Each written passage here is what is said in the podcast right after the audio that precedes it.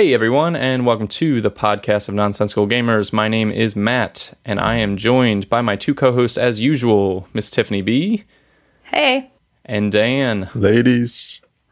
Hey, hey everyone. So, if you're listening to this and thinking, isn't this supposed to be a broadcast news episode? You would normally be correct, except we, well, Tiff and Dan recently got back from Gen Con 2015, and it is time to recap all of the awesome stuff from the convention with me just sitting beside and wishing I was there. Uh, so we've got some news stuff to go over, cool releases and game announcements. We're going to talk about some of the hits of the cons, some of the games that we liked, some of the talk of the town, what everyone was interested in, maybe even some sleeper picks if there were any, and maybe talk about some stuff that didn't hit so right. And then we will wrap up the show. So let's go ahead and kick it off into some news stories. Dan, tell us about what was good with the press releases at Gen Con. Uh, there was a lot of news, so I'm only going to keep it to the stuff that interested me, um, selfishly speaking. But I think most of the stuff will interest everyone. Um, it was just so much to keep track of that I don't think Tiff and I could really wrap our heads around it. Gen Con's such a massive cluster F. It's just nuts. We'll start out with something that was announced. I guess the first day we got there was Wednesday, and this was the sale of Plaid Hat to F2Z. These are the guys who own Pretzel Games, Z Man, and Filosofia. Plaid Hat is going to, according to what we heard, is going to maintain all their kind of creative licensing to go about designing games as they design games. Um, the the merger here kind of comes into play more on the production side. So Plaid Hat has more time to focus on what they do best, which is designing games that Matt likes. And then we will we'll see. And many, many people at Gen Con liked. yes, there there was a ton of people at the Plaid Hat booth, uh, which is cool because they're good guys and their games are really pretty. Yeah. So this again, um, I think Isaac talked more about it on the Geek All Stars when we were He did. recording that, how it affects Plaid Hat uh, specifically. But again, the gist was it's not gonna harm them in any way as far as their game making capabilities. Just kind of increase their visibility overseas as well as um, their production. I think it just makes French people very happy now. That's the biggest news. Yeah, French people like pretty games, and Plaid Hat makes pretty games. So there's a marriage there. So moving right along, we'll start with another kind of minor story, but this one excited me. Uh, Upper Deck announced two new legendary systems. Um, the first one is kind of silly. Uh, it's Big Trouble in Little China. I I don't know how this one came about. Great movie. I don't know how it's going to play out in board game form, but I've never seen the movie, but it is beloved by a lot of people. oh, it's yeah. a, it's a cult classic. I, So I that's why. assume you'll just play through the movie like you do with the Alien and the Predator ones. Yeah, and that might be interesting. Um, it might be pretty wacky, actually. So, uh, curious to see that one. And then the one that excites me more than anything is Legendary Firefly. So they're going to be using mm. their Firefly license to make a legendary game out of it. Whew. I'm excited. I hope it's as good as the Alien one because I just I want a game where I can live Firefly and it doesn't take up like three tables worth of space. Yep. I like the board game, but I do too, I'm excited for this too. but it doesn't come out very often because I'm lazy. Yeah, it'd be nice to condense the Firefly experience into like an hour and a half or less. like a dice game. Yeah, We're that'd be nice too. we're We're not- not we're not there yet. We're not going to talk about the dice game just yet. not ready for it. FFG had a couple of announcements. As always, they had some beforehand, um, but some of the things that I noticed when I was there was first off, this excites me, is the Imperial Assault second big box expansion called Return to Hoth. Um, they had all kinds of crazy miniatures displayed for this one after the release of the Shadows one, which just came out at Gen Con as well. That's the Boba Fett one. But this one, as the title states, you're going to be on Hoth. It had some really cool, like giant Bantha Rider mini- miniatures. Isn't there a Wampa? There is a Wampa. I have Oh, pictures, and it'll be in my Gen Con wrap up post once I finish that. But yeah, a lot of cool miniatures they had. So everything in snow gear, etc. I think they had some speeders. I didn't see an AT-AT. How would that fit on the board? I don't know. Be wild. Yeah, They'll do it. They'll So- do it. they had ATSTs already, so they can make AT-ATs. AT-ATs are really big compared to ATSTs. That's fine. They'll figure it out. But I didn't see one um, unless I missed it. So that was the first big bit of news. As we mentioned before, Fury of Dracula is getting a reprint. They had that on demo as well as display in their cases. So stop by to watch a little bit of that. That was a demo that was packed pretty much every day, all hours of the vendor hall. But it, it seems, from what I understand, I've never played the original, but it seems pretty true to the original with just some additional upgrades component wise and the rules are apparently a little bit more streamlined, especially on like the combat side of things. So fans of that, hooray. Uh, again, I'll have pictures of that. Runebound. I guess this is Runebound. Is it third edition? Third edition, yeah. Third edition. I don't know much about Runebound. It's one of those games that I never got around to trying, but people are excited about this. Yeah. A lot of people. I know we were talking this week to our local store owner and that was like his most anticipated game after leaving Gen Con. So I guess there's a little nostalgia there, a little bit of buzz. Maybe they'll upgrade again as they do with their different editions. But stay tuned for Runebound. I think that's coming later this year, if not early 2016. And the last one here, Matt put on the list, and I'm going to let him talk about because I have no idea what it is. I don't know too much about it, but it's Warhammer Quest, the adventure card game. It was another one that had people buzzing at the FFG booth. Um, basically, it's a re implementation of Warhammer Quest, one of their old game systems, into a cooperative adventure style card game. So I'm I'm thinking Pathfinder, but I haven't seen any gameplay to say whether or not it looks like Pathfinder. Um, but I know that War, Warhammer Quest is a beloved property, so that uh, people some people are excited to see it come back. That's cool. I have zero interest in Warhammer, so I always usually kind of glaze over when I hear these Warhammer announcements because I, I got into that back when I was like 12 and got out of it real quick. And that was like 40 years ago. So Not 40, 21. All right, so let's let's get Tiffany on the mic here because I'm gonna. Oh my god, I'm so bored. Sorry, Tiff, guys. tell us about IELLO. tell us about the PowerPoint presentation at IELLO. Well, they have a ton of things coming out, so many that they couldn't show all of us what they had going on. So, I don't know. I was just looking at my list. I took notes a little bit. did you? Yeah. Tiff and I got to go to the IELLO Press event, which is where they kind of wine and dine you with appetizers and free drinks. And they kind of put on a presentation, like Tiff said, a little PowerPoint where they kind of showed off some of the imagery from upcoming games. Didn't get too much into gameplay, um, which I was kind of bummed about, which differed greatly from Asmodee's press event, which we'll get into next. But Kabuki, which was a game we were really hoping that's their next little box game. So think Welcome to the Dungeon sized, but um, Kabuki instead has art from 90. It was the Tokaido guy, so it, it looks beautiful. I can't wait for that one. Um, they also announced the Guy next or girl? I thought that was a girl. Night 90. No, it's a Yeah. guy. I met him last year Oh. at Gen Con and got him to sign a couple of things. They also announced the next children's book line, or in their what is it called? The children's stories line. I can't think of the name of the line Yeah. specifically, but it's going to be Little Red Riding Hood. Uh, there are some advanced copies floating around there, so I think it's due out real soon. Didn't get a lot into that. Again, just know what it is. thing that I was excited about that they had up there that I actually kind of knew what the gameplay was is they're releasing Happy Pigs Yes. with like fancy yellow art and probably no pixelated pig genitalia would be my guess. yeah, I think they're going to eliminate the pig sex from Happy Pigs, which is all right. But the art is really interesting, like square, pretty stuff. Like all the animals look square. It's stylized. It's cool. And again, we have pictures of all this stuff. IELLO sent them over to us in a Dropbox somewhere, which I will eventually get into my post, which I, I've just been dragging my feet on. And that's coming in first quarter. So end of year thing, just to wrap it up. I guess the one other thing we had touched on this in the news story was the big book of madness. And they had a, a rough prototype copy that they had uh, put together really quickly before the con. But this is the one where you're kind of, you have this giant storybook that folds over the pages, which are made of cardboard, etc. But it's kind of an adventure and you're going through and it looks awesome. Go back and listen to the news where I get into more details. I forget which episode it is, but um, that one should be out by Essen. They also have some King of New York characters or King of Tokyo monster packs that are coming out. They mentioned that. Cool. So that probably will excite some people. That will come with new power up cards. Did they So have not- Candy Chaser? Did they talk about that? Yes, they did. It looks funny.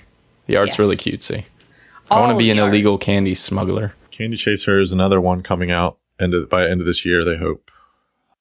Some other first quarter releases they got into Bunny Clan, which is a Richard Garfield design. Again, not a lot of details on the gameplay, but with Richard Garfield behind it, it'll probably be interesting to say the least. They have a Bauza game called Oceanos coming out, as well as Shadows over Normandie, which is a spiritual successor to Heroes over Normandie, only this is commanding the armies of the undead. I think there's some Cthulhu in there too. There's too. probably Cthulhu. Everything has Yeah. freaking Cthulhu. and Sky Looters, which is another game that they spoke about. Again, it was kind of a letdown that they didn't get too much into gameplay. I mean, they listed mechanics. Yeah, I wish I could remember some of them. briefly. Yeah, it was a lot to take Yeah. in because it was a, it was a quick PowerPoint. It was well done. The guy Keith presenting it. I guess I was too captivated by the images they were showing to kind of mm-hmm. listen to what he was saying. All this stuff coming relatively soon. I think they said they have something on tap like 21 releases next year. So IELLO's going to be busy and they're all going to be beautiful. Yeah, that's pretty much that. Quick rundown of that. So the other press event that Tiff and I got to go to on Thursday was Asmodee, and we all know that all three of us are huge Asmodee fanboys and girls. So this one was probably the highlight of my trip. Yeah, as far as, mine too. As far as press duties were concerned, it was a very nice um, get together. It was a four, four and a half, five hours long. Um, and what we got to do is we got to go in there and it was just a bunch of reviewers and a lot of the Asmodee stable of designers. So Bauza, Cathala, all those guys. I think Faidutti was there. A bunch of their, their bigger name dudes were all there and they were demoing in some cases. Other times they weren't because they had to leave for other commitments, but a lot of them were demoing their games, their upcoming Asmodee releases. And you basically got to sit down at a table and kind of circulate and play and demo these unreleased Asmodee games, which was awesome because as we all know, they put out some really cool games. So I don't know if you want to start with, but Tiff, we could probably just start with the one we got um, sucked into right away, which was the new Ticket to Ride. I gotta say, I was a little sad when we were sat down at that ticket to ride table. I was like, oh man. Yeah, with all But the other was- cool stuff. But it, it it it got way better because I think this is the the most excited I've been about Ticket to Ride in a very long time. Yeah, I will. I will After playing say it. This is probably going to be the only other Ticket to Ride I will ever buy when it comes out. For one, it's uh, so it's Ticket to Ride United Kingdom. So the map is consisting of Wales, Ireland, the UK, well, not the UK, England, and then a little bit of France on the kind of the periphery at the bottom of the board. How this differs from the others, and Tiff, you can comment on it too. I, this is what intrigues me the most about it is you, there's technology cards and you actually, your train starts out only being, being able to build two space routes and through discarding of wild cards, wild cards being k- kind of like the currency to buy these upgraded technologies, you can upgrade your train abilities. So there's three levels of upgrades and these upgrades allow you to build bigger trains. They also allow you to build into different countries. So again, I'm not sure how everyone's, how familiar everyone is with the UK, but there's a lot of water that breaks up these different countries. So some of these technologies allow you to traverse into France or go into Ireland or go into Wales or go into Wales and France. So in order to kind of get out of your starting location, you need to upgrade your car and you need to be able to complete your routes, which could be within the same country or they could expand from one country to another country. So it was a real nice little tension about getting the routes you needed to build as well as upgrading your train so that you could build further on these routes. And it was good. We only got to play about, I don't know, like six or seven turns of it before we got um, dragged into another game. But I have to say, this is probably my favorite ticket to ride. And I've played all of them but Märklin. So this was probably my favorite so far. Yeah, I the thing I liked about it is it makes like choosing your routes a little bit more you have to think a lot more about it. When I I chose my starting routes, I didn't think about it cuz I just wanted to get ticket to ride over with. That was my thinking at the time. I was stupid about that, but some of my routes needed like three technologies to unlock, so I kind of hosed myself right from the start. So it I don't know. It adds just another level of thinking into it that makes it, I think, a lot better than just vanilla Ticket to Ride. It's definitely a more gamery Ticket to Ride. So the moral of the story is don't sit down and be a douchebag. I wasn't being a douchebag. I was just, I'm just not excited by Ticket to Ride No, I anymore. agree. I agree. But this one was it was kind of reinvigorating. It was Yeah. It was definitely kind of a step up. And maybe this is what Days of Wonder is going to start maybe doing as well. Uh, something we saw with Five Tribes is kind of maybe appealing some of their properties to more advanced gamers. I mean, I still think it's family friendly, but it's just a little bit more. Yeah. So if your family's been playing Ticket to Ride for ages, So it would be easy So to step Steve's up. family will buy this instantly. Steve said, he said, yeah, I saw the new Ticket to Ride was there um, to demo. So I told my mom, and my mom said, okay, I'll go buy it. He was like, Mom, it's not out yet. It's not out yet. You got to wait. So For those who don't know, Steve's family loves Ticket to Ride, and his mom has Loves. bought every single Ticket to Ride thing you can think of. to Steve's dismay, his family loves Ticket to Ride. He might like this one though. Another big one that I got to play was the new Little Prince game. This is designed by Antoine Bauza and Bruno Cathala. This is going to play off of, and you'll see it with the art um, when you start to see pictures trickling in. It's going to play off the movie that's coming out this fall. I think it's called Little Prince: A Voyage to the Stars, or something along those lines. Uh, or for the French people, La Petite Prince, blah, blah, blah, something, something, something. Uh, this game was good. I actually really like this one a lot. It's very family friendly. It's essentially a race game. Every player starts with a hand of cards, an identical hand of cards, and these cards have numbers from, I think it was one to five in kind of some assortment. I don't remember what it was. I think it was one, one, two, two, three, three, four, four, five, or something along those lines. But everyone starts with the same hand. And what you're doing is you're going to play on, on your turn, you're going to play one of these cards. That's how many spaces you can move. And the spaces along the journey to the stars there, they have different uh, effects when you land on them. So certain ones give you new cards into your hand that give you like a six or a seven space move or a jump into front. And then other ones give you star points, which are what you're collecting as victory points. So, or if you land on another player, you get to steal a card from their hand and then give them a card from your hand. So a little, uh, it's not take that. It's just a random pull of a card from their hand. And if you don't like it, you can actually give them that same card right back, but just a little thing. So it, it also uses the Tokaido kind of movement system where last place goes first. So you got to manage that. But again, it's a race game. So first person to the end is going to get a bonus, but that doesn't necessarily mean you win because I was actually first to the end and I lost by quite a few points actually because other people had kind of picked up more points along the way, almost in a, a Tokaido like way, but extremely family friendly, uh, beautifully produced. Uh, the artwork is amazing and, uh, I really like this game. I think it's going to be a hit and it's the price point for it. It's going to be amazing. I think it's only going to be like 30 bucks. So a little friendlier than Little Prince Make Me a Planet because that one can be a bit ruthless, but all in all, overall, great experience with it. I didn't get to play as many games as you did, I think. I I just kept on walking up right after they started a game or while they were in the middle of it. Some one of the ones that's kind of crazy that that I got demoed was called Doctor Panic. And if you looking at the components, it just immediately reminds you of Operation.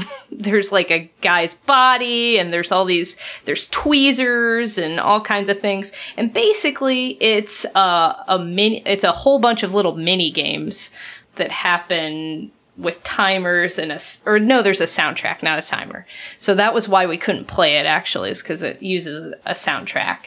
And you work together to save this patient before the soundtrack runs out. When he was explaining all of the little mini games, it seemed overwhelming, kind of in the same way that Space Cadets is overwhelming, but once you know all the little mini games, it's fine. This one is definitely lighter than Space Cadets, but uh, it was interesting, and I that might be something that my kids could get into. So that's Doctor Panic. Does the think- soundtrack end with a flat line?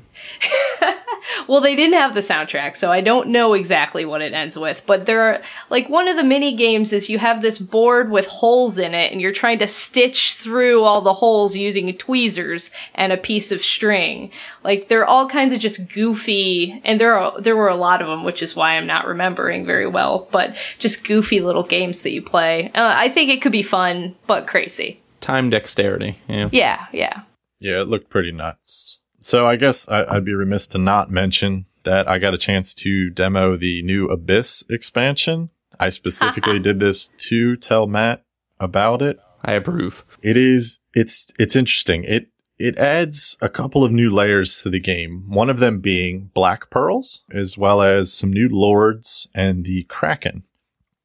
And it comes with this really cool little kraken miniature. I don't know if you guys saw me tweet it. Again, I'll have pictures of it, but it's really neat looking miniature. But just to kind of touch a little bit on how gameplay changes, uh, same old abyss. So you're searching, you're buying lords for influence, and then you're getting locations. But there are these black pearls that come into play, and these black pearls are kind of negative. And the way you get these are in the the top row. So when you're searching through the the ally deck, um, there are Kraken cards, Kraken, Kraken. I always say it both ways. I don't know why, but these cards they act as a wild card, so they can be used as any kind of uh, ally that you want when you spend them to buy lords. However, they come with a cost of X black pearls. And these black pearls are, again, negative at the end of the game, but they also attract the Kraken. So the person with the most black pearls has the Kraken in front of them. And I forget, and I, I really am kind of kicking myself now because I can't remember what the the Kraken does at the end of the game to you, but it's not good. Um, so it's kind of a little pass around uh, thing that's always kind of in fluid Hot motion. potato. Yeah, it's hot potato with the Kraken. But there's all kinds of ways that you can. Some of the lords allow you to spend these black pearls when you pay for allies. So sometimes when like your opponent is going through the ally deck, you can pay them for one. You know, with black pearls. So then you can kind of get rid of your black pearls and pass them off, things like that. Uh, there's also a new treasure uh, location, treasure locations. These treasure locations uh, come with a deck of treasure cards, and there's another kind of like small pressure luck mechanic that allows you to gain victory points from this treasure location. You're flipping over different number cards, and you go until you match two of the same. So it's again pressure luck. How far can you go to see how many points you can collect? And then there's there's a couple of lords that prevent spaces from being taken spaces being uh, lord spaces or the Congress area.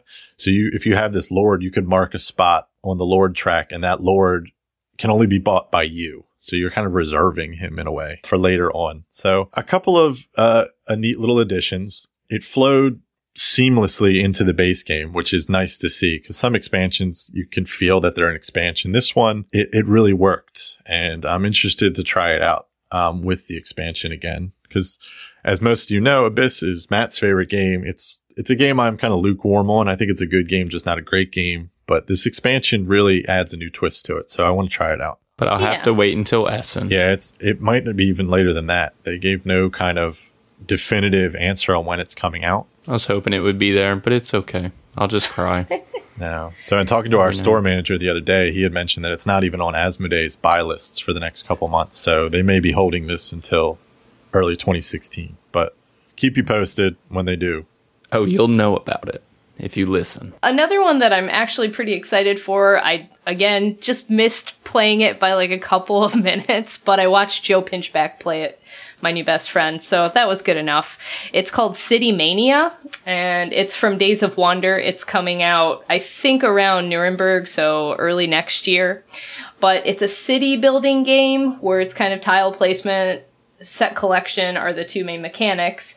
There's a common grid, it's five by five, and each player has their own grid that they're building that's their city. So, and that one's smaller, it's four by four. You have these four architect tokens numbered one through four, and then you place that on the grid somewhere. And you can take a tile from the common board based on that number. So if it's the four, you can take one that's four away. Um, if it's one, you can only take one that's one away. So you have to kind of plan um, how you're going to use those. When you take a tile, there's a token that blocks that row and column after you take a tile from that. So it's just kind of interesting. You're you're building up your little city, and then at the end, you play four rounds, kind of doing that. And at the end, it scores based on the different kinds of buildings and things. So there are shops and they score depending on how many customers you have. There are resources that you get when you collect the tiles. Um, there are harbors that score based on the longest row or column in the city. So there are just different kinds of things that you're putting in the city and they score in different ways and you're trying to collect sets of them as best you can by the end of four rounds. And it looks beautiful. I mean, they weren't final components, but you look at it and you're kind of like, oh, it's kind of like iPhone-ish. It has that really clean graphic design design to it and I I love city building, I love tile placement, I love set collection, so this one's almost an insta buy for me when it comes out. That's City Mania. Thanks, Tiff.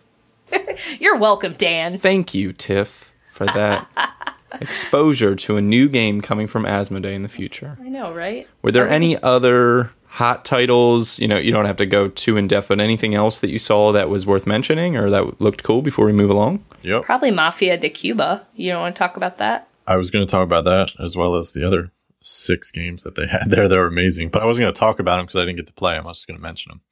All But, right, um, let's do it. Mafia de Cuba. So this is a new social deduction game uh, from Asmodee. This was one that Tiff and I both kind of got roped into. They made everyone they basically made everyone play it. with mojitos though. Yes, so with mojitos. So it made the experience a little bit better. But this is a um, an interesting game. I was lucky enough to play this game with Rodney Smith from Watch It Played, as well as the Shut Up and Sit Down guys. I got to play with Quinns and Matt Lees, as well as Sen-Foong Lim from the Maple Syrup podcast, and a couple of other people. Did you say maple syrup or maple, Maple syrup? syrup, maples. I don't know. Mm, Canadians delicious. love both. Either way, it's it's an interesting social game. So one person is the Godfather, and the rest of the people are kind of his mafiosa henchmen. And what happens is in this little cigar box that you get, the game comes in this cigar box. You lift it up, and there's a number of diamond gems, and then there's some role chips in there. And what's going to happen is the Godfather is trying to leave his cigar box with his henchmen, who he trusts, but obviously the henchmen are trying to steal from the Godfather in some way and not get caught. So there's these different roles. So you've got like the honest henchman who's like the right hand man and he wants the Godfather to succeed. So he's going to be truthful when kind of doing the deduction. And then there's like the CIA and another undercover policeman, FBI. FBI and they want to be accused of stealing it because then they can reveal themselves and arrest him, etc. Um, so, and then there's the driver who wins if the person to his right wins. So there's all these little small factors. So what happens is the Godfather, eh, depending on the number of players, there's X diamonds in the box and X roles, and these are all determined again by player count. And he, he or she gets to choose to take some of those um, diamonds and or roles out of the box. So he has full information about what's in the box when it gets passed. So once the Godfather's done that, he passes it to the player to his left. That person then can betray the Godfather and steal some diamonds, or he could be faithful and maybe take a role, uh, a henchman role, or he could be unfaithful and take the, the police role if it's in there, or he could do nothing um, and just kind of act as, again, just a, a faithful henchman. And then it passes to the left. So what happens is you're going to pass this box all the way around until it gets to the Godfather. At what point the Godfather is going to open it up and see what's left. And then there's this kind of whole little think spy falling away or any other kind of social deduction game like the resistance. There's this debate.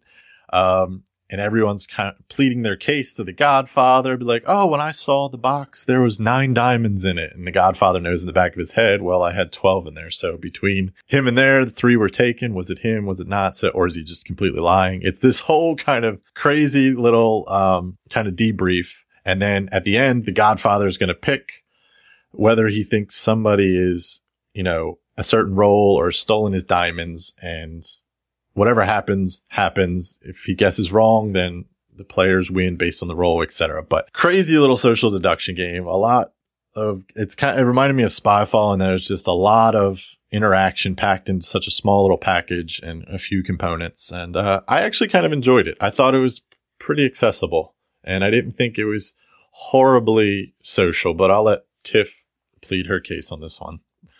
Well, I I liked it actually. I, I was at a table of people who were maybe like part half of them were really into social games and there were a couple people who were really not myself included uh, and also dale yu from the opinionated gamers he was really not feeling the social game and uh, it still works though because i think there's enough structure even if you're not into that whole like if you if you can't lie like me there are ways for you to still play the game and still participate in the game and not feel completely uncomfortable even if you're playing with a table full of mostly people you don't know so um, i give it actually a thumbs up and i think that when it comes out i'll probably buy it Yeah, we were. They were fortunate enough to give us a, a review copy of it. So Matt, I'll get you guys to play it at some point, and we'll probably do a review of it.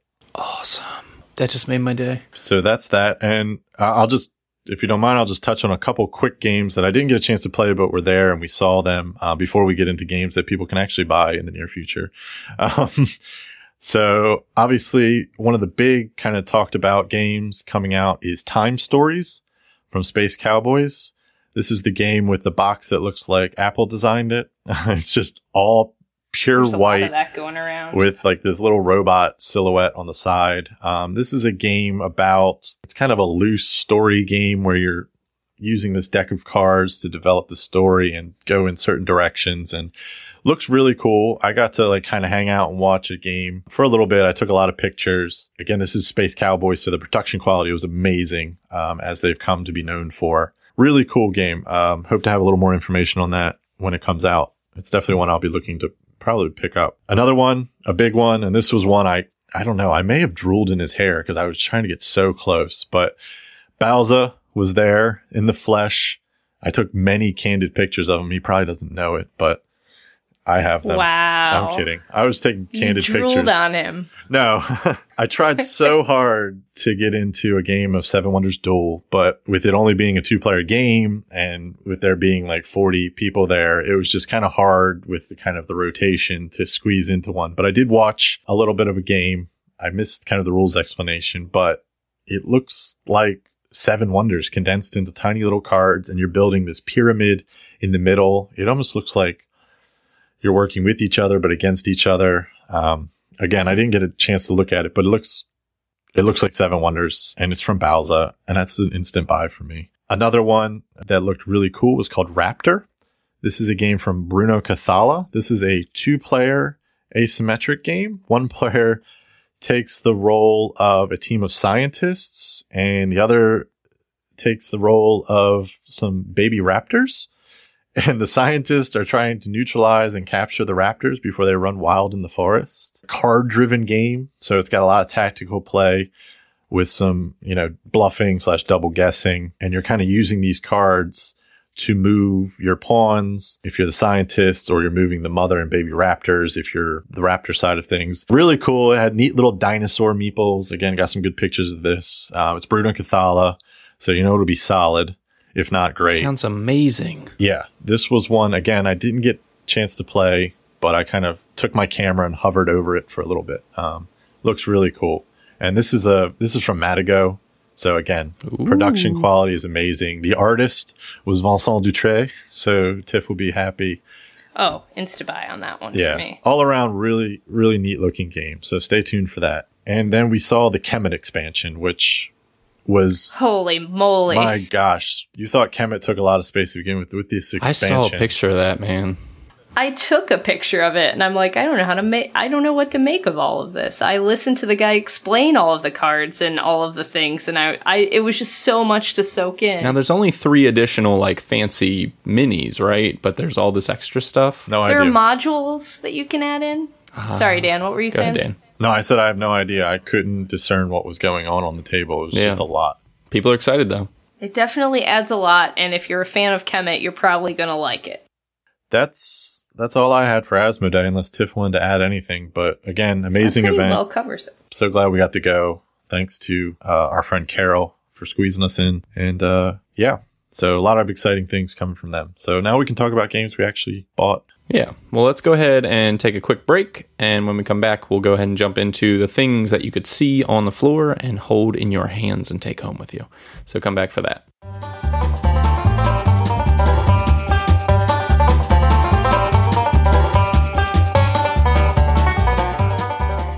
All right, everyone, we are back, and now it's time to talk about Dan and Tiff and their time on the floor of Gen Con. So, the first thing that we're going to touch on, we're going to touch on the hot games of Gen Con. We're going to talk about some demos, we're going to talk about some of the things that you could buy, and then maybe some of the games that may or may not have fallen between the cracks. Um, so, everyone, depending on where you are at Gen Con, has a different perception on kind of like what's hot. I'm sure there's some Magic players who have no idea whether or not Mysterium was popular. So, from the perspective of you two, where you guys hung out and what you guys went and saw, what were the big names that were being tossed around? What were the games that everyone was buying? And, and I saw literal video of people rushing and pushing each other out of the way to buy. So one of the big games um, was the new Vlaada Codenames. This is a small $20 party game from Czech Games. This was actually one that you could pre-order, which was awesome. I'm so happy to see more publishers doing this. You just put your name on a list and they reserved a copy for you. You didn't even have to pay for it in advance. You just went to the booth and paid for it. Um, the thing was, this thing caught like wildfire. And then once people kind of realized how fun it was, they went back and all the copies were either reserved or gone. So this one really took the con by storm. The way it works is, uh, like I said, it's a party game. So you've got two teams, the red team and the blue team, acting as, I guess, leaders of this spy agency. And you're trying to find your spies on the board before the other team finds theirs. So the board is comprised of, I think it was, I think it's five by five. So each of these cards right. is a word and these words thematically represent the code name of the agent. What you'll do is you'll select kind of a leader of your team. Each team will. And those people have access to this decoder card. And on this decoder card, it shows the colors of your team, red and blue, and which words on the grid or which spaces on the grid are associated with your team. And what you're trying to do is you're trying to, as that code leader, is you're trying to get your team to guess the location on the on the grid of your your members of your team, the words you're looking for. I'm trying to use theme, but the theme is loose. You're trying to get them to guess the words that match your color on their decoder card. And the way you do this is kind of innovative. You can say one word and a number. So I could say baseball two, for instance.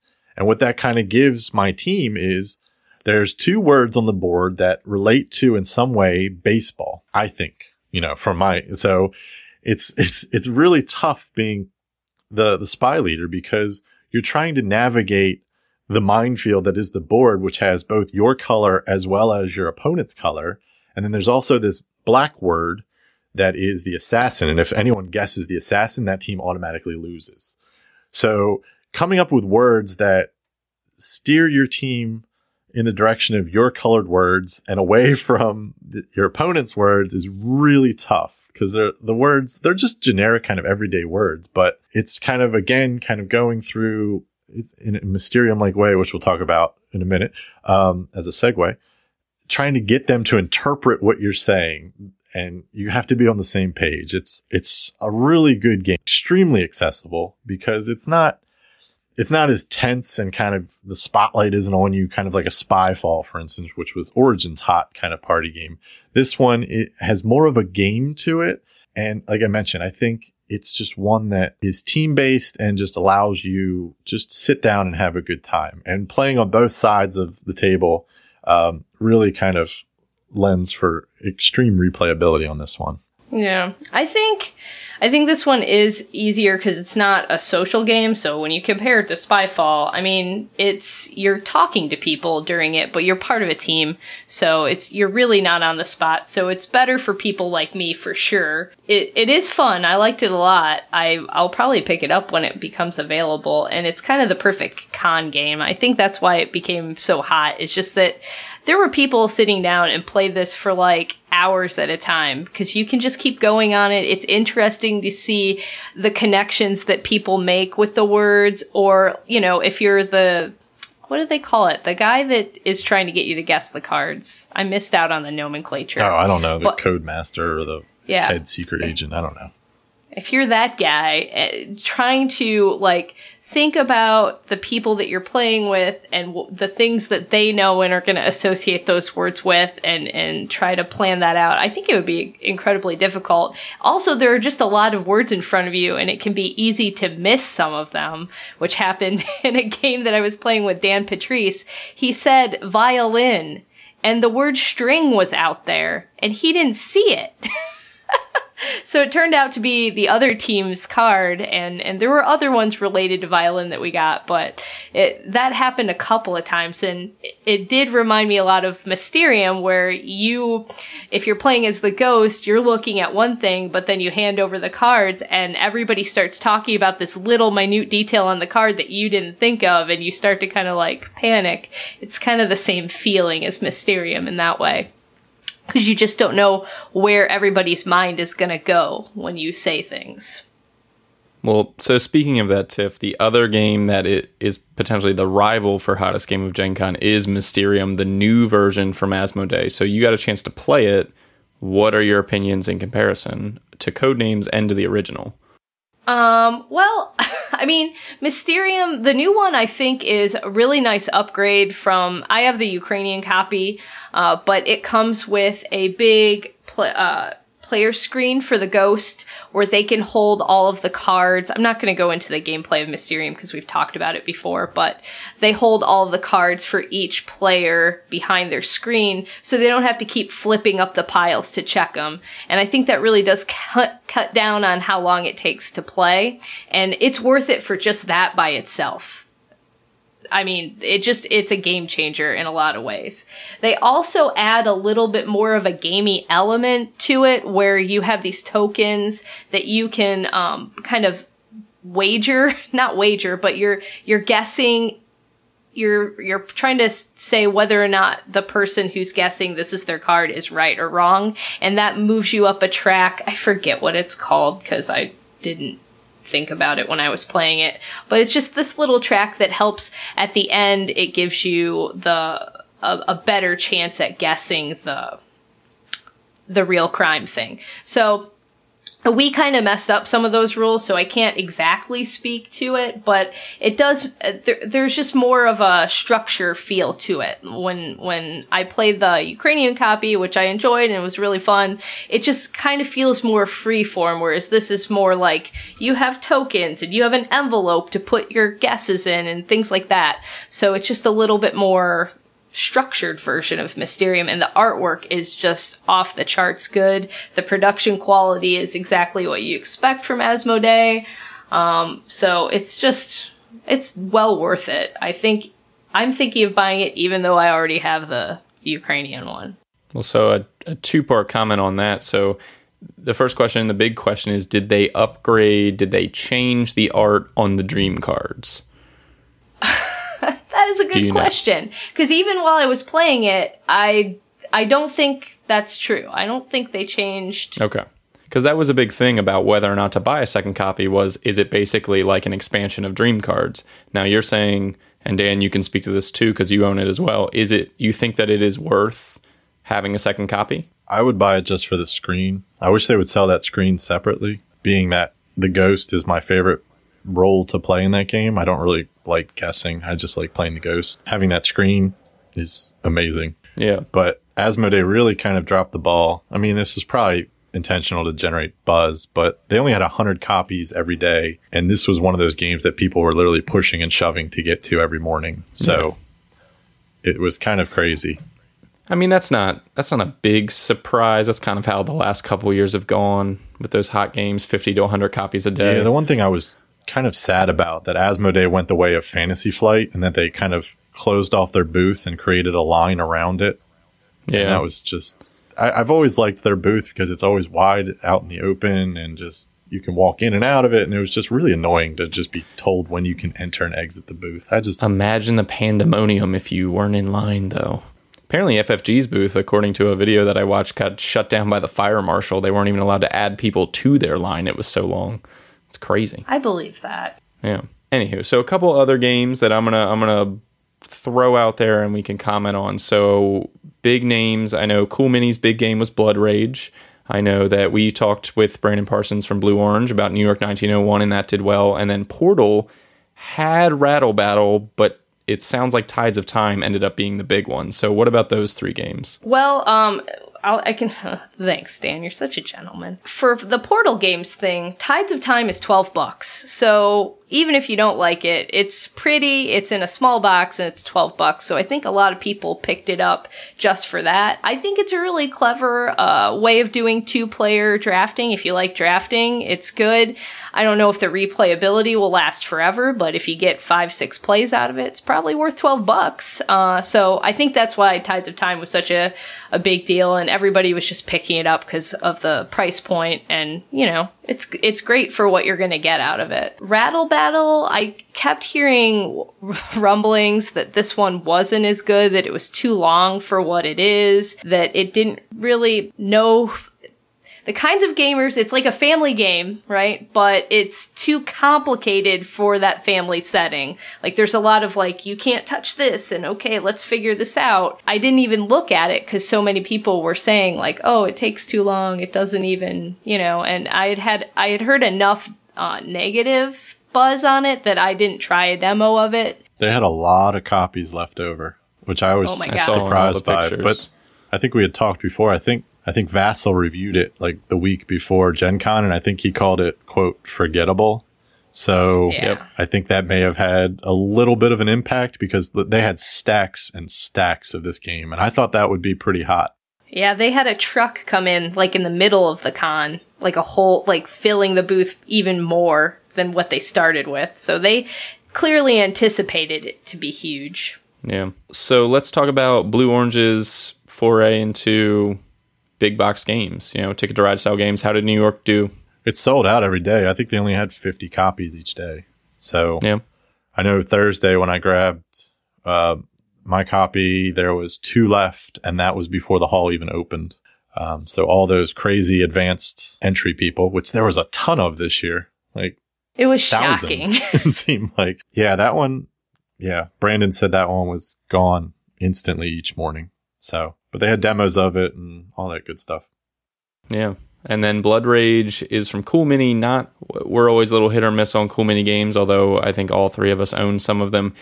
This game I hear is pretty good. This is an Eric Lang design. It's it's got great minis, of course, but you know how's the gameplay? Is it is it worth being a buzz of of Gen Con? Didn't look at it. Yeah. I almost backed it. I like Vikings, and this is set in a Viking setting, but I think it's not my style of game. I think it's too, I guess, quote, thematic for me. I'll, I'll play it PC here, but Too thematic. people were rushing the booth for that um, the first couple of days. I saw a ton of people playing it. For me, I went to their booth, but I grabbed another game that comes in a much smaller box. So it, I wasn't. I was. I was surprised they had it there. To be honest, I'm not sure Yeah, if this was. An yeah. I think a lot of people release were or- because the the backer copies aren't out yet, so people were excited to get their hands on it. So that seems fair. Does that? I mean, does that fit the bill in terms of the hot games that you guys were hearing? We're going to talk obviously about some more games, but that seems to be what the buzz was about. Well, obviously all the Fantasy Flight stuff, uh, Game of Thrones Second Edition, the LCG. There was a couple of other things. We'll talk about it in the demos, but there wasn't a lot to Yeah. buy. It, it was Yeah. it was kind of disappointing from a, a Yeah. person who has an issue when it comes to spending money. Um, but at the end of the day, I'm actually actually quite thing. happy because yeah, the games I bought were good and Can we just point out that I bought way less games than you? I would just like the world to know that. Um, hey, world, Tiff bought less games than Dan Yeah. at the con where there was nothing to buy. sure, yeah, it was close though No. because some of mine aren't mine, some of them for Matt. So That's true. Two of them. I didn't buy that many though. I bought like maybe. I just know that I shipped three boxes of games to you this week, and I could easily fit my games in one. Less than one. Bam. So Dan just bought big games. I bought bigger. yeah, games. that's true. I'm a lot of the ones I bought were little ones. I told you we don't need three more copies of Twilight Imperium, but he really wants you the just extra can't minis. stop that guy. All right, let's go ahead and transition into some of the hot demos. Now, this there wasn't a lot to buy. There was plenty to demo and to play. So, what did you get to do? I I, I don't even know what you guys played. So so let me know. I didn't demo a lot on the floor, to be honest with you. Most of my demos came at these press events, mainly Asmodee, um, where I got to sit down in a quiet environment and listen to the rules and enjoy the game. Um, for me, demoing on the vendor hall floor is just so chaotic and you gotta like push and shove sometimes to get into a seat. And I don't know. I just kind of stalked around, listened to rules explanations, watched some gameplay, but I never really sat down for anything. Um, and that's probably why I got a chance to play the games I bought more than I normally do. But I think some of the hot ones that were there were um, Scythe, which is the new Stonemaier game. What is it? I don't even know. The post. But wasn't he off site? He wasn't in the vendor hall, was he? he had, I think they had a location in one of the hotels, Yeah. but a lot of people had advanced kind of prototypes that they had made themselves or he had made and was spreading around. So there was a lot of people I just saw sitting around demoing it. I didn't get a chance to play it again or even really sit back and watch it, but I saw it and it looked really nice, which I think is going to be the huge selling point for this game. A lot of minis, a lot of amazing artwork from that Polish artist that I can't remember his name, where it's got like mechs and farm fields and stuff. So that one was getting some talk. Um, another big one was the Portal game and the Ghostbusters game at Cryptozoic. They had those both on display with miniatures and everything. Again, didn't get to play them. Ghostbusters, I wouldn't have probably sat down and played anyways. That's only a game I think I would buy for the miniatures because gameplay just did, doesn't look that interesting from the Kickstarter. I remember Portal. I'm very curious about. Again, I didn't get to sit down and play it, but our friends over at I Slay the Dragon had a really good write up on Portal. They sat down and played a full game of it. And from what I recall from their write up, they said it is okay. So that's a bit disheartening. But it looked really cool because it had little cake miniatures and this like 3D optical illusion board. So, um, and then also at Cryptozoic, they had the new Attack on Titan game, which is from Antoine Bauza and Ludovic Maublanc. And that one Oh, looked really cool.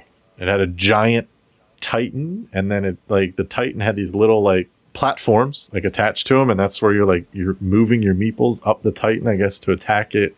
And each player has like the special powers and their own little kind of tableau, and it, it looked interesting.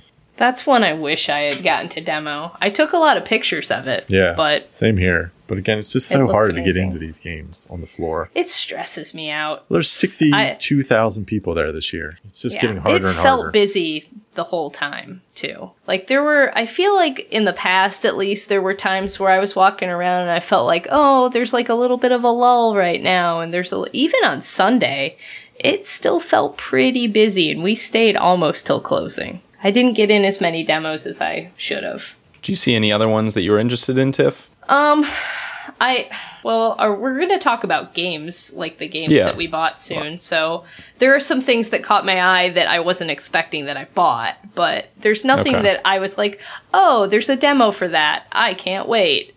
I, Yeah. I'm already I'm done Okay. with that. So yeah, So not a lot to buy. Any hard to get into the demos. yeah. yeah. All right. Well, let's talk about some of the games. I, I'm in our show notes. I have this as the spaces in between. I'm wondering about some of these games that we chatted about when we were excited for Gen Con that I didn't then hear buzz about. So I'm going to go down this list and we can chat about the games if you played it, if you saw people playing it, if anyone is even talking about this game. So let's start with one that I know people were playing, The Grizzled. that became my number one purchase. I ran to Cool Mini or Not and grabbed that. I think they only had like a hundred copies of it. Uh, this is a game that's a French game and it's a cooperative game for two to five players.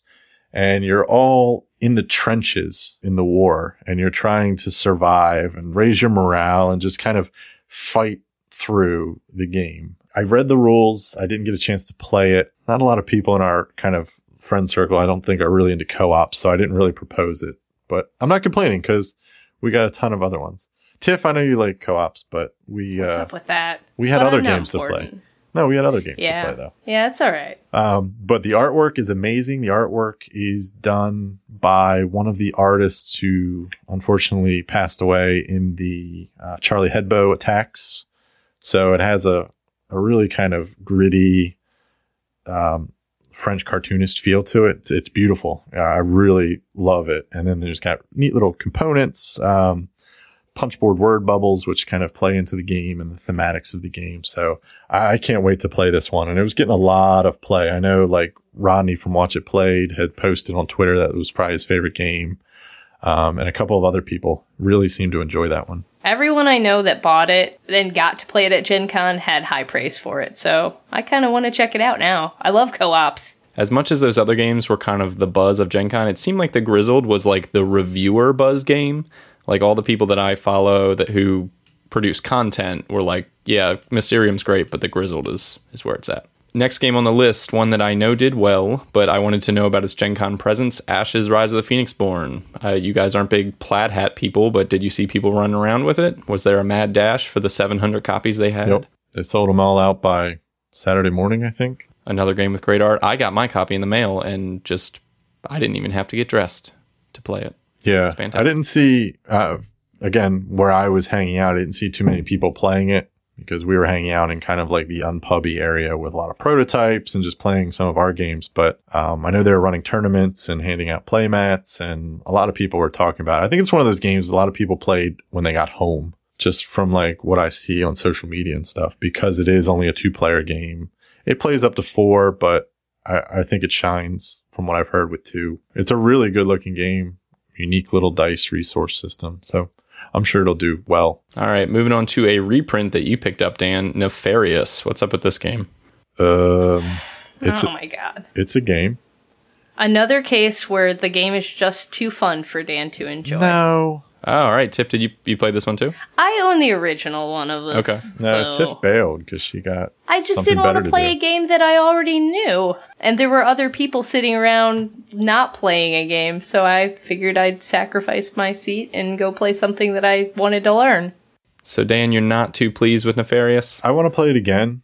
It was not all that interesting. It's a hugely kind of like random cluster F of a game, and it's it has its you're fun not moments. sure, but you're sure it's a cluster F. It was when we played it. I'm not sure if it's supposed to be that. That's what I'm saying. Like the atmosphere in which we were playing it in this like pitch black hall um, for the Nerd yeah, Nighters we charity played at the Nerd Nighters. which you couldn't see anything because I don't know they didn't pay the electric bill in that in that hall, but it was so hard to like read. And my biggest gripe is with the component quality. It's extremely subpar. The card stock is like almost to the point of like loose leaf paper. you have to sleeve this game, I think. Um, a lot of my cards were cut off center. Um, the artwork is really cool, and that's what kind of drew me into it because I really love the little cutesy mad scientist cartoony look to it. It's yeah, I want to try it again. I'm not going to pass complete judgment on it, but my first impression was it's not a game for me. Well, one that was on the top of a lot of people's lists that I heard that then I heard zero about at Gen Con was the Village Crone worker placement game where you get to be a witch and cast spells on people and stuff like that. Any buzz about this game? Was anybody playing it? Did anybody buy it? There were people carrying it around. I mean, I definitely saw people buy it, but I think, you know, we talked about this right before we left and, and Dan had pointed our attention to it and I was really excited about it and then they put out the artwork and it was so green and it had standees and I think that's Move some- squares and yeah. I just think those components kind of deterred me away a little bit. It's it, it went from a game that I really wanted to check out to one that I could probably wait for. it was number one going into the second to last day before Gen Con. And then I saw the pictures and I read the rules. And it's definitely one I'm going to wait. It's on my try before I buy list. On the table, its presence is all, like Tiff mentioned, it's not that pretty. It's a lot of like forest scenery and then these like small little towns on this board and then cardboard standees. And I don't know. It was, like I said, it was one that I had high hopes for and they only had 100 copies. And I, I was debating whether to run there first, but actually on Sunday they still had copies left. So I don't think it caught fire like they were hoping. We do know some people who picked it up, so I'll wait to hear. How are the the Takenoko chibis, the baby babies? Well, I unboxed mine. We didn't get to play it because I threw out my back carrying Dan's boxes to the post office. What? I know. It's like the geekiest thing I've ever had to say about myself is I need to start exercising more. Is pretty much the moral of the story. Ma'am, how did the uh, the injury occur? Well, I was carrying giant boxes of board games. yeah, you see. yeah, that's what happened. And so we had game night that night, and I was just in such pain. Everybody left kind of early because I, I was like, I couldn't. It hurt to breathe and laugh. Wow. So I'm better now, but Way to go, Dan. it's all Dan's fault. Why is it my fault play she doesn't know how to lift with her legs? Bend at the knees, I, I thought I did. Bend at I the thought I knees. did. I did girl. something really wrong. It it was either that or later that day I had to pick up my dog because he was being a jerk. So he was out in the yard barking at the neighbor lady, and I picked him up and I felt it then. So I don't know, but we didn't get to play it. Is the moral of the story? You don't need to know about my woes. I read the rule book and I opened it. It looks the way you would expect it to look. I was it the little box of the Takenoko Chibi's expansion, I was kind of hoping would maybe be able to tuck in underneath the insert. Oh, but not at all, not even close.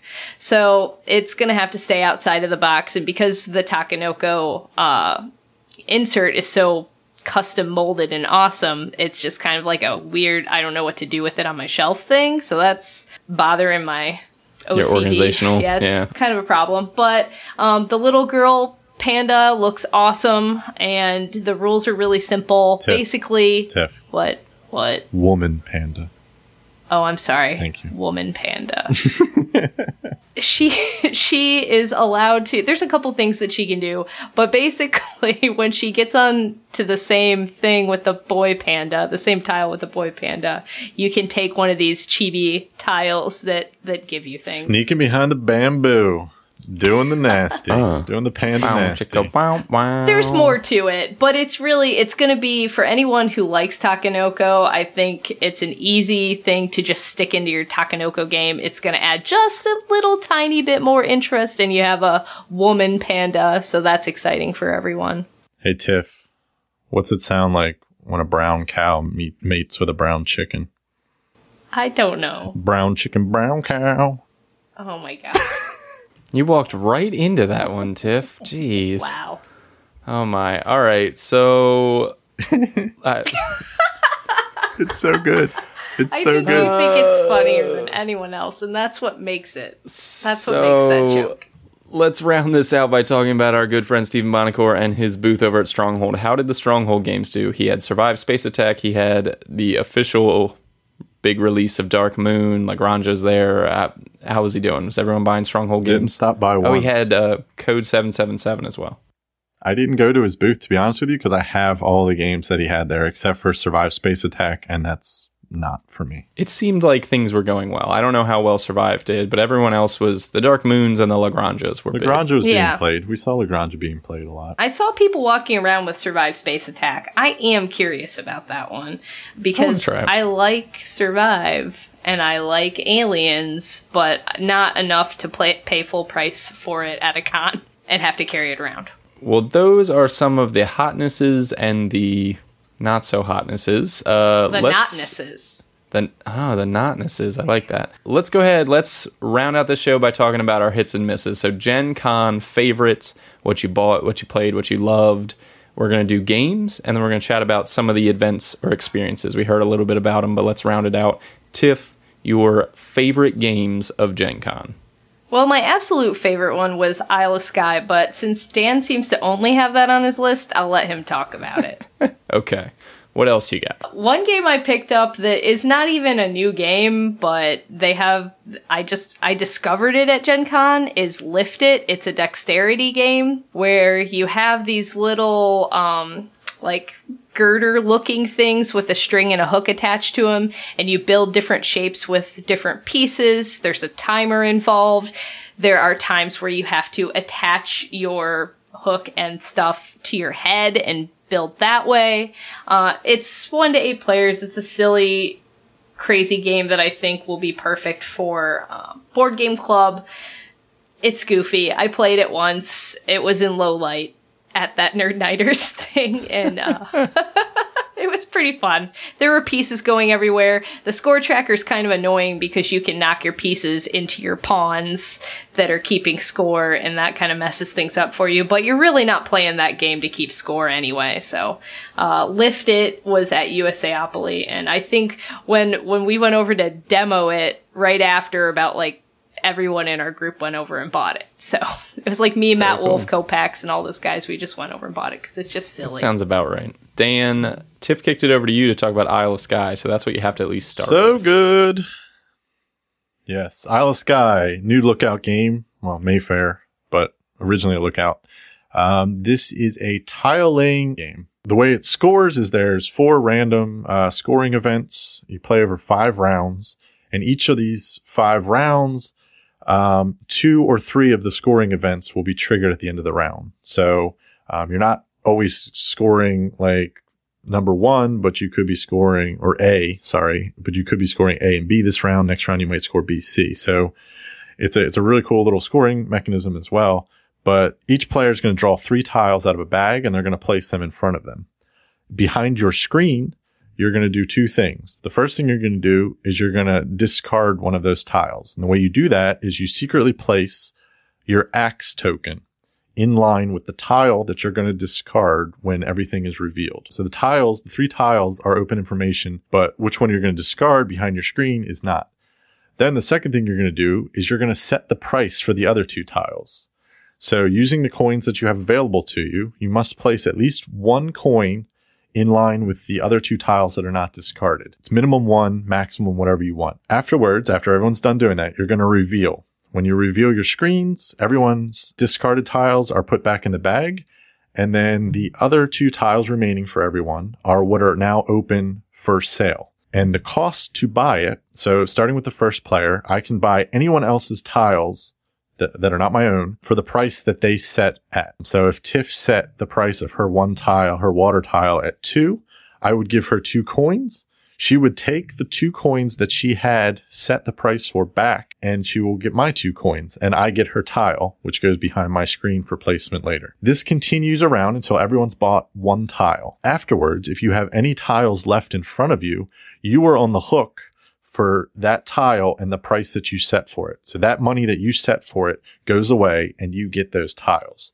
So there's this really amazing little subtlety in how you set the prices because you want to set them enticing enough that maybe someone else will buy it, but you also don't want to set it too high so that people don't buy it and you're on the hook for it yourself or you may do that just to get that tile. So there's all kinds of little nuances you can do with the price setting, which is what drives this game so high on my, my praise list here. After everyone's bought their one tile, they take their tiles, like I mentioned, that they're on the hook for, and then you, you create your little kingdom each round at the end of each round. So using normal kind of tile placement rules where landscapes must match each other, etc.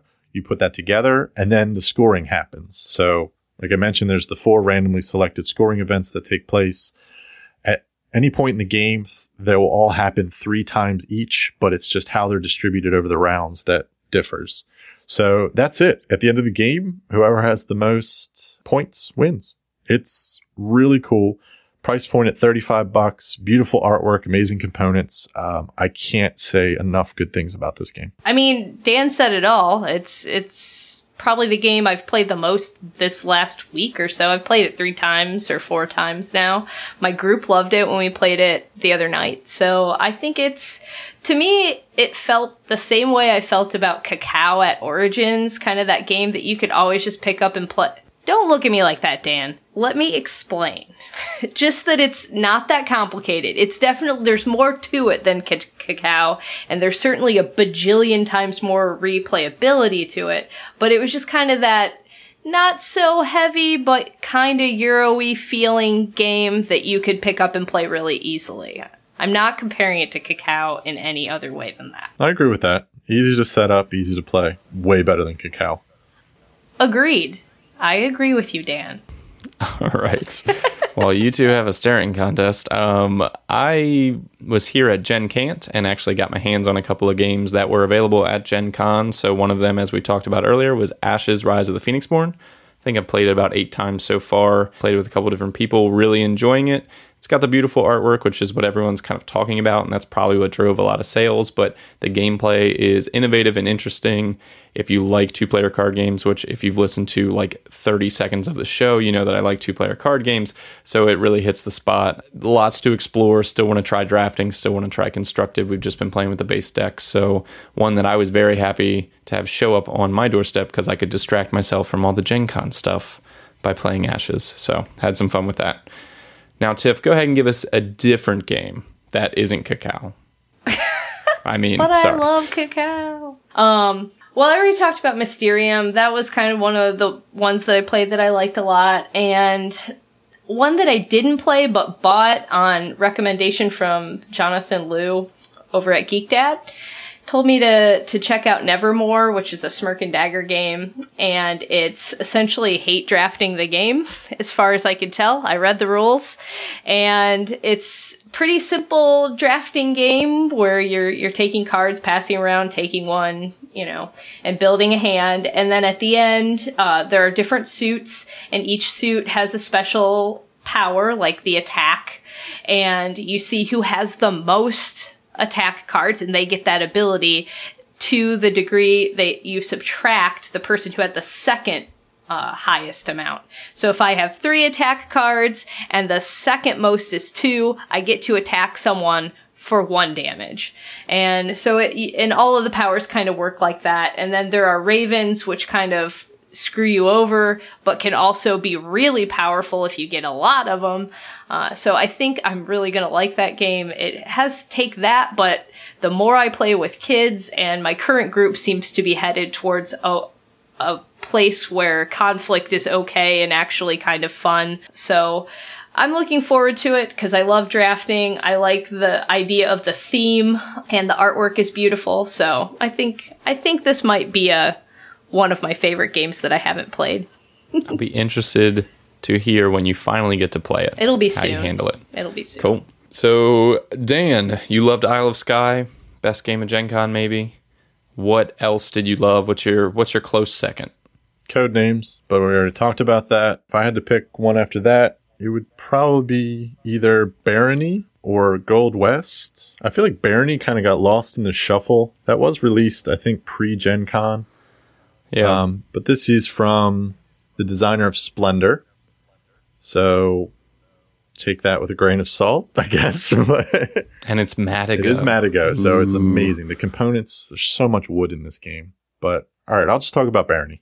So Barony is a essentially an abstract of kind of area control, and you're trying to become the duke slash baron of the realm. And the way you're going to do that is by constructing cities and taking over these land plots, which then gain you points, which you can then turn in these points to acquire titles. First person to, again, acquire the title of, I think it's the Duke or the Baron, or you're ultimately going for King, but whatever triggers the end game is the Duke or the Baron. I can't remember. So it's, it's so smooth and so quick. It, it gave me a real splendor feel in that it's like a series of kind of like micro actions that kind of build up and build up into this kind of engine that gets going and then boom, it's over. So Barony, there's like a ton, there's like, like six things you can do in your turn, but they're all like so small and minute that it's just like bang, bang, bang.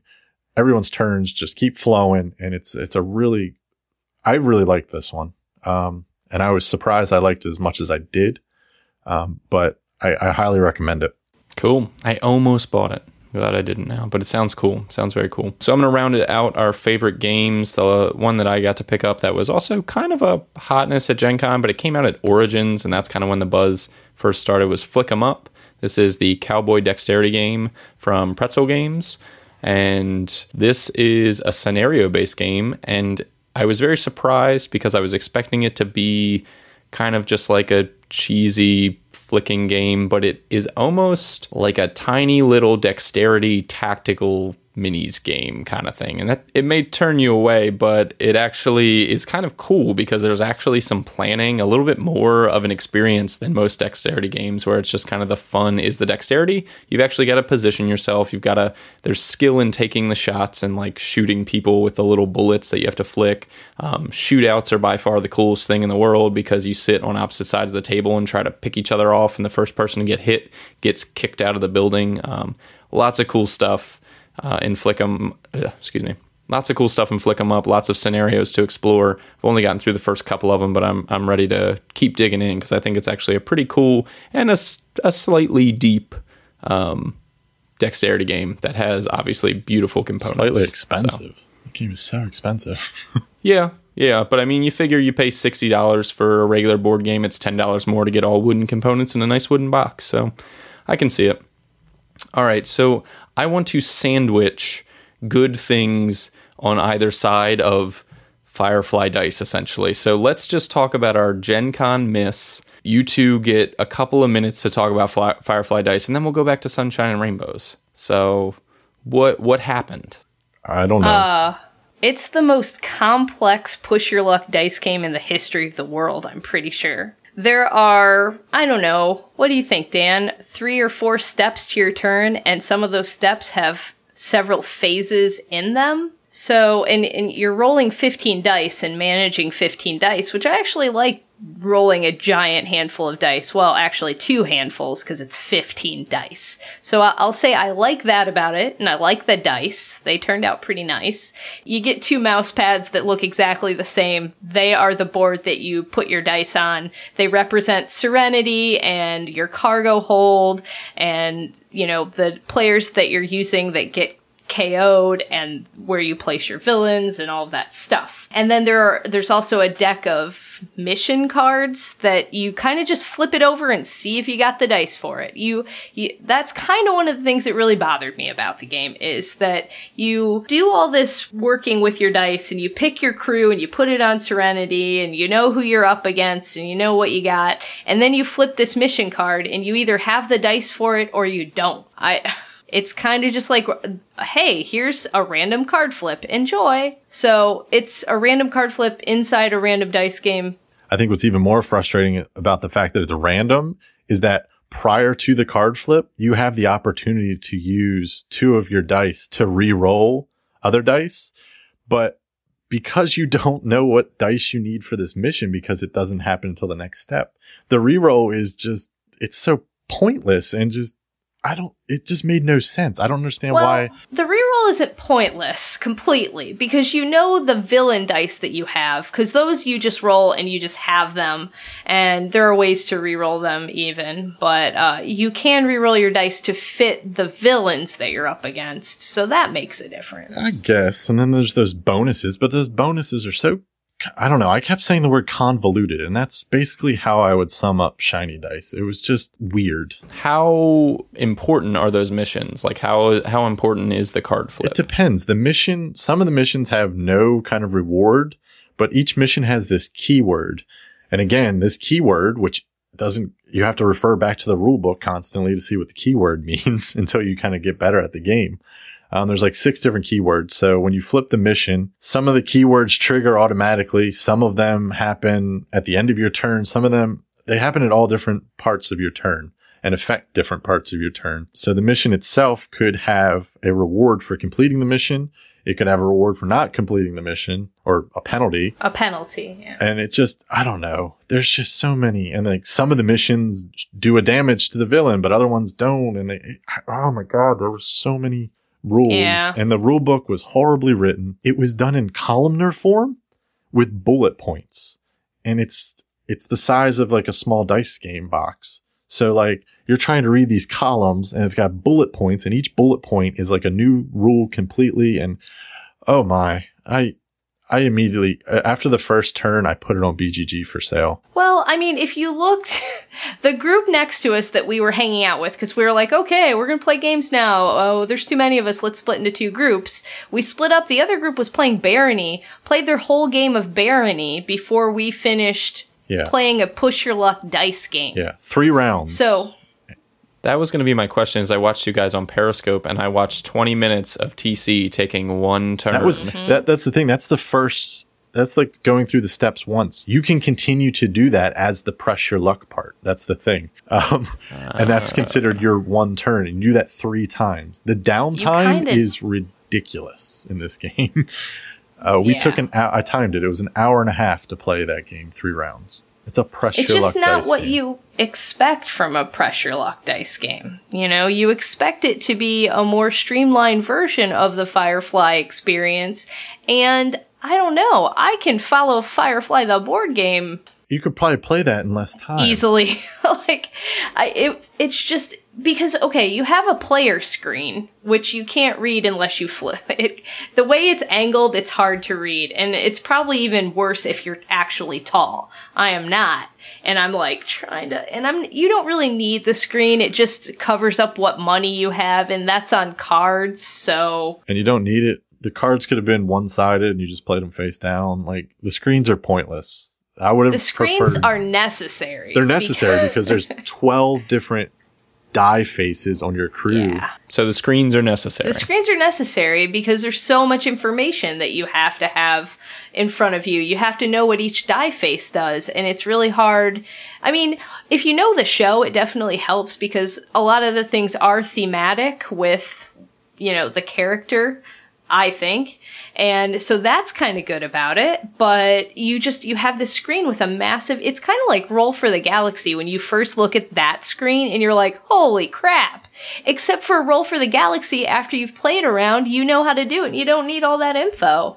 Whereas like, I was studying that screen pretty much every time. I had to reread everything. It just, it wasn't as intuitive and they still could have included more information on that screen to make gameplay a little easier, like the keywords for the cards, or if they had just had some text explaining the keywords on the cards would have been helpful.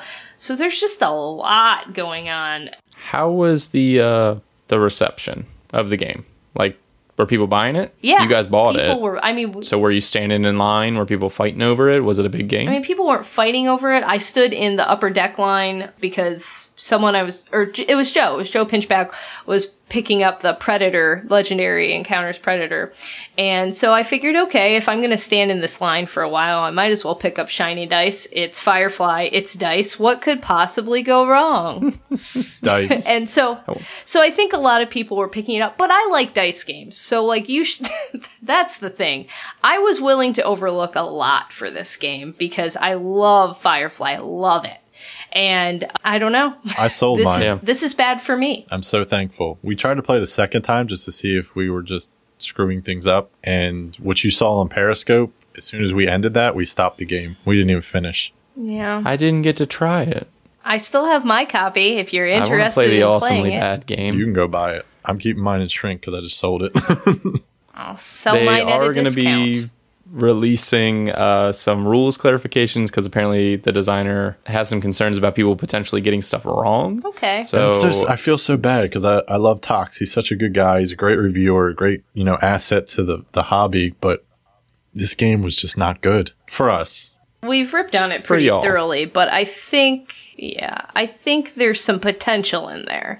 Like there, there were things about it that I liked. It's just the execution of it, and I don't know how much he had to do with what Yeah. components they chose or how they designed the rule book or the screen, because I think that has a lot to do with why we're not enjoying it. I had no issue with the components. I thought that was probably the, the best part about it. The art on the box was nice.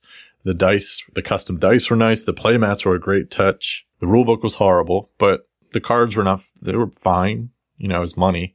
I think components were fine. I think gameplay was just underdeveloped. I think it needed more. And I had talked to a couple people at the con who had demoed it at either Origins or last year at Gen Con when they had the original proto.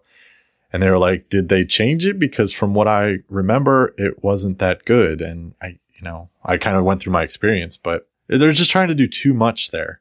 It's just a simple dice game. Like it's a pressure luck dice game. And they put 15 different faces on these dice and each one did something different. And it was just, and the phasing and how the steps through, it just, It just needed, I mean, it definitely needs some streamlining on how your turn works because there's just a lot going on and, um, you know, the mission cards aren't very satisfying because you, you don't really do anything.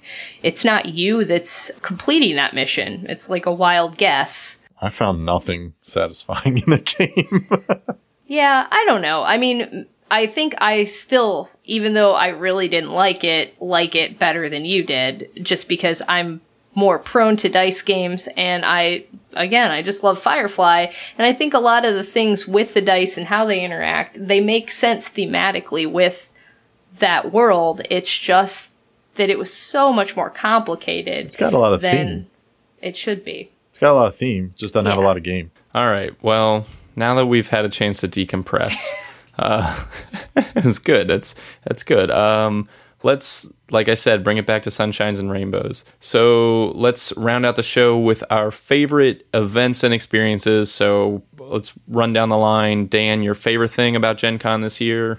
Other than my awesome roommates, Matt Riddle and Ben Pinchback and Joe Pinchback, and at some point Tiff, who bummed the floor. Um, it was great hanging out with those guys. Uh, it was great seeing and hanging out with everyone else. Uh, Dan Patrice, TC, all those guys, Matt Wolf, Kopak. Obviously, that's the best part about cons. But for me, um, I think it was the Asmodee event. I was really impressed with the event itself, um, the organization of it, again, the friendliness of everyone there, the designers, the Asmodee staff, and just being able to sit down in a quiet atmosphere and play a lot of their amazing unreleased games. Uh, it, was, it was a lot of fun. And again, meeting new people and reviewers and all kinds of stuff there. So that was my favorite single thing about Gen Con. Cool. Uh, my favorite thing about Gen Can't was Steve and I's 12 hour two player mini marathon where we played eight games in 12 hours, just me and him. And, and I don't know, it was just a good time. Uh, I also enjoyed that there were Ashes tournaments at Gen Con because that means that organized play is coming. So I'm excited about that. But anyway, Tiff, Gen Con 2015, best parts? Um, well, the Asmodee press event was pretty awesome, so that's up there for me too. I also really enjoyed going to the Building the Game Iron Design Challenge and watching Josh Mills and Jason Tagmire face off in a series of design related events. And Bruno Cathala was one of the judges, so it was pretty cool seeing him just sort of take in all of these friends of mine and and uh, their personalities and this wacky challenge. And I think uh, overall he looked like he had a really good time and it was fun. Josh showed up in a white, all white suit. So that's always a fun thing to watch. Um, he looked like then... my duvet cover. it was like a subtle, a subtle stripe, like a damask bed sheet. Like I was like, dude, you mm-hmm. look like my duvet. Real classy, real classy. So, uh, and I think he got robbed too. Just saying. Sorry, Jason Tagmire, love you, but very entertaining stuff from Josh Mills at that thing. Uh, but anyway, the that was fun. And the last thing I did actually I stuck out to me is I just I was kind of spent on Sunday night and I did this is the first time I've ever not had to drive home late on Sunday night and struggle my way into work the next day. So I really enjoyed being able to take it easy and not worry about the drive home. Uh, we played games in our hotel lobby, uh, had a couple of beers, and I and I ended up playing trick taking games of all things with W. Eric Martin, my hipster idol, and uh, Matt Wolf yet another hipster. Uh, so that was fun. We played uh, Fünf Gurken or Five Cucumbers, if you like the English, and uh, and then we played Bottle Imp, two very vastly uh, different trick taking games on either side of the spectrum, and uh, it, it, it improved my opinion of trick taking games. So I'm starting to look for some more of those now. So it was fun. The listeners have really been able to track your growth, Tiff, through this podcast. Yeah. You're trying so many new things. I know. I'm buying less games and trying new things. It's amazing. Very cool. So that is Gen Con 2015 in a very, very large and long nutshell. If you want to chat more about Gen Con or anything else board game related with us, you can find us on Facebook. You can join us and the conversation on our BGG Guild number 2077. You can always shoot us an email at podcast at nonsensicalgamers.com or you can chat with us directly by finding us on Twitter. Tiff, where do they find you? I am at Inept Gamer. Dan, where do they find brown you? Chicken brown cow. Oh my god. I got her. Anyways, uh, at Leak Nonsense or at Scandalous underscore Nad if you want to get real personal. Cool. And I am at Cinnamon Buns spelled phonetically. So join us next week for another show. Thanks for listening. Toodles. Bye.